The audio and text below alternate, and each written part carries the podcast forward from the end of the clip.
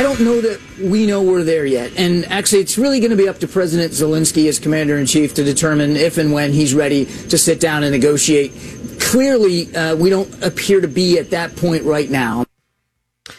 Yeah, that is defense spokesperson John Kirby talking uh, on behalf of the administration, saying, "Yeah, don't know about a diplomatic solution with Russia just yet, but maybe, maybe Putin will rethink things. Maybe uh, we've been hearing, you know, the last account we ended up hearing was regarding women potentially being drafted by Putin into the military to uh, to try to fight."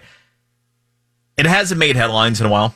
Uh, it has certainly not been top of mind for most of us, but there have been incredible stories and incredible progress that's been made over the uh, the recent weeks, and we're now starting to hear some of the remarkable stories of the Ukrainians spending a couple hundred days under Russian occupation that are being freed as they regain territory. Our own Rory O'Neill is covering this. Rory, tell us about it.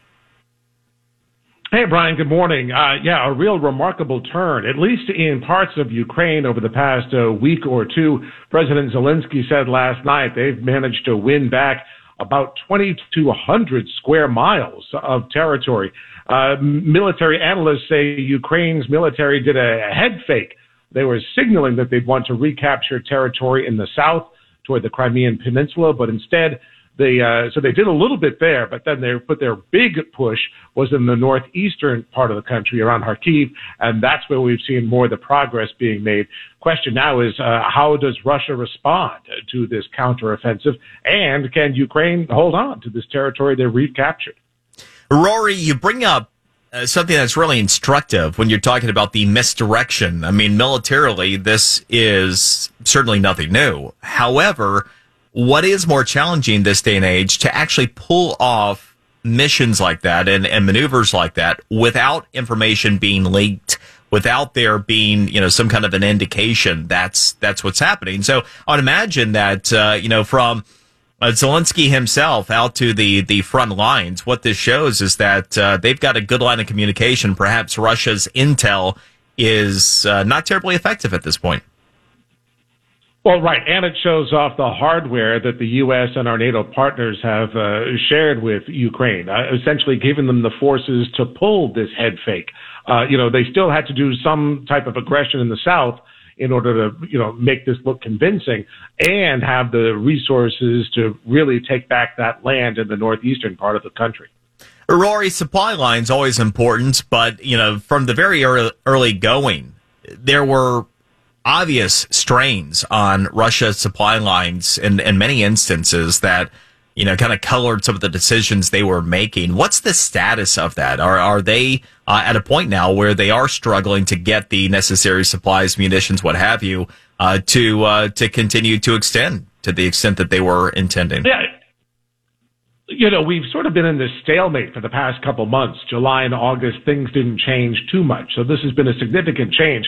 I think the supply chain issues now are on the shoulders of the Ukrainians. Uh, now they have to go and fortify this recaptured land so that Russia can't easily go and take it right back. Uh, yeah, Russia is still having these supply issues. By some estimates now, between casualties, uh, soldiers who were killed, and the desertion numbers, by some estimates, the uh, Russian forces have lost about 80,000 troops when you wow. combine all those figures together. Uh, and they don't have the personnel to go back in in large scale uh, without having some sort of a draft or larger nationwide mobilization. And, uh, you know, this is why people are asking, you know, how is Putin going to play this next? Because we don't want him resorting to more powerful weapons, if you know what I mean, uh, in, in order to win this thing. Well, and, and Rory, uh, the last I saw, and it's been a little bit, so I'm not sure, you know, exactly where we stand right now, but, uh, you know, I come across uh, approximately 75% of everything Russia had was in Ukraine at this point. So not, as not a whole lot that they could draw down on, even if they wanted to go all in and basically leave, uh, you know, the, the, the homeland bare from from any defense capability. Right. There's not a lot on the shelf, and it's also, by the way, exposing the. Uh, the older population in Russia. You know, so many young people have fled that country. If you look at the demographics of mm. that country, it's a huge elderly population and not very many younger people uh, to support that economy. Uh, younger people have been fleeing Russia for years. Uh, because of the economic or the lack of economic opportunities, many of them had gone to Ukraine. Uh, that's why Ukraine is such a young country on the flip side with such a high tech industry. Uh, a lot of it is Russian people who uh, who left that country uh, in order to go find you know success and a brighter future in Ukraine. Wow, wow, man! I can't imagine. You know, as soon as you have access to that sweet Russian automotive engineering, as you know, younger person, why you wouldn't want to just stick with that? Well, their aerospace industry is nothing to sneeze at. Don't forget, and uh, you know the, the the rocket engines were being built uh, in Ukraine back in the day, and yeah, no, there's a significant aerospace industry out of Russia. At least it's one of several big tech industries, but right now they're cut off from the world and uh, getting any microchips or or supplies in that industry imported into the country. Yeah, they too, tend to do better with that than they do automobiles.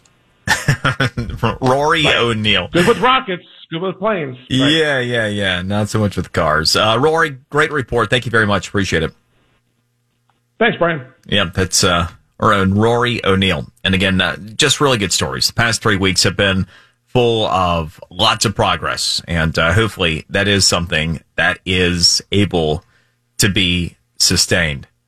All right. Um, I had a story I put together I'm back of the good news yesterday from U.S. News and World Report about colleges. Just want to share with you real quick the state of higher education in Florida. And among the many um, great stories in our state these days, you know, the overall state of higher education. U.S. News World Report for years now has shown Florida on the move in in terms of uh, the way we're coming across for, for college education. You know, a lot of it I remember this. I remember making the case for years, and then Governor Scott did it, and lo and behold, it, it worked. So, you remember when we used to have those ridiculous tuition, tuition increases year after year after year? Like, why in the world are we seeing our colleges increase double digit percentages the rate of tuition? There's nothing that should ever take tuition down that path. And even with Florida prepaid, it was stretching families. And I po- pointed out, like, you know, the, this is very easy. Threaten the money they get from us. Threaten the money they get from tax dollars. And I guarantee you, you see the tuition increases come down.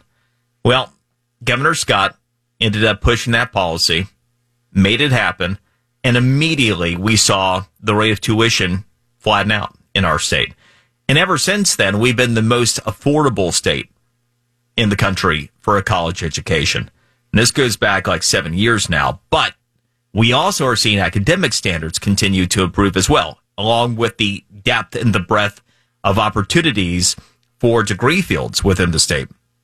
And this really ended up manifesting itself in the U.S. News and World Report uh, finding this year Florida the top state overall for college education. And uh, the, simply put, there there is no better place. And we know that UF came out better than any other school, but there are so many good stories within it. And if you drill down, if you try to find a specific field of study, you can find within our state a college that is going to offer you know that particular program as well. It, it's not like it's just UF and you know FSU and then Miami and everybody else. Not like that at all. Uh, so lots of, of good news as we continue to make progress. All right, so we are going to do my top three takeaways. Title nine, gender ID policy, and Florida's altered political state of reality up next here on the Brian Mudd Show, News Radio 610 WIOD. South Florida.